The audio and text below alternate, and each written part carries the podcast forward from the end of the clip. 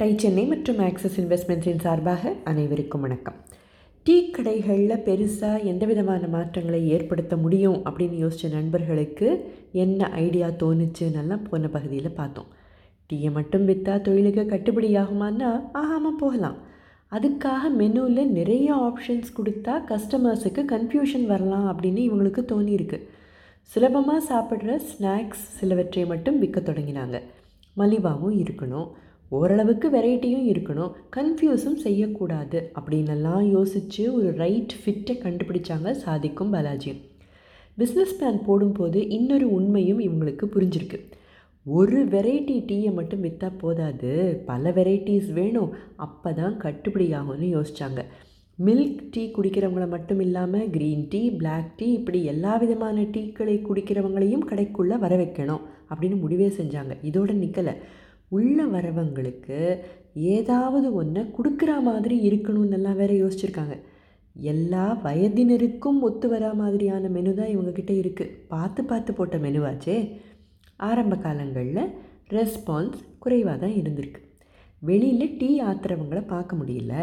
உள்ளே பார்த்தா யூனிஃபார்ம் போட்டுக்கிட்டு வேறு நிற்கிறாங்க டீயோட விலை கூடுதலாக இருக்குமோ அப்படின்னு எல்லாரும் நினைக்கிறது நியாயம்தானே. சரியான மார்க்கெட்டிங் யுக்திகளை பயன்படுத்த தொடங்கினாங்க. மெதுவாக கஸ்டமர்ஸ் வர தொடங்கியிருக்காங்க. சென்னையில் கீழ்ப்பா கண்ணாநகர் மற்றும் மவுண்ட் ரோட் இந்த மூன்று இடங்களில் தான் முதல்ல தொடங்கினாங்க. அதுவும் யாரும் மிஸ் பண்ண முடியாத இடங்களில் தான் இவங்க கடைகள் இருந்திருக்கு.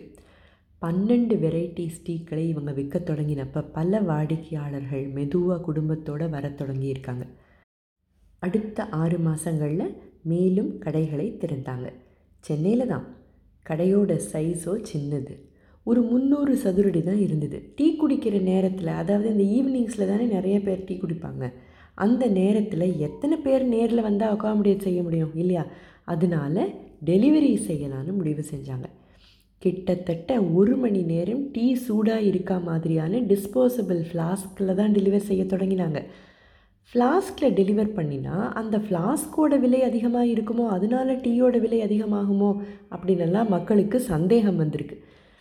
அதுக்காக இவங்க டீயோட விலையை ஏற்றவே இல்லை. ஃப்ளாஸ்க்குக்காக அதிகமாக சார்ஜ் பண்ணவும் இல்லை. இந்த டிஸ்போசபிள் ஃப்ளாஸ்க்குள்ளே பிளாஸ்டிக் இருக்கான்னெல்லாம் வேறு கஸ்டமர்களுக்கு சந்தேகம் வரும். அதையெல்லாமும் தீர்த்து வச்சாங்க. இவங்க தான் தொழிலை தொடங்கினாங்க அப்படின்னாலும் டெலிவரி எல்லாமும் செஞ்சுருக்காங்க.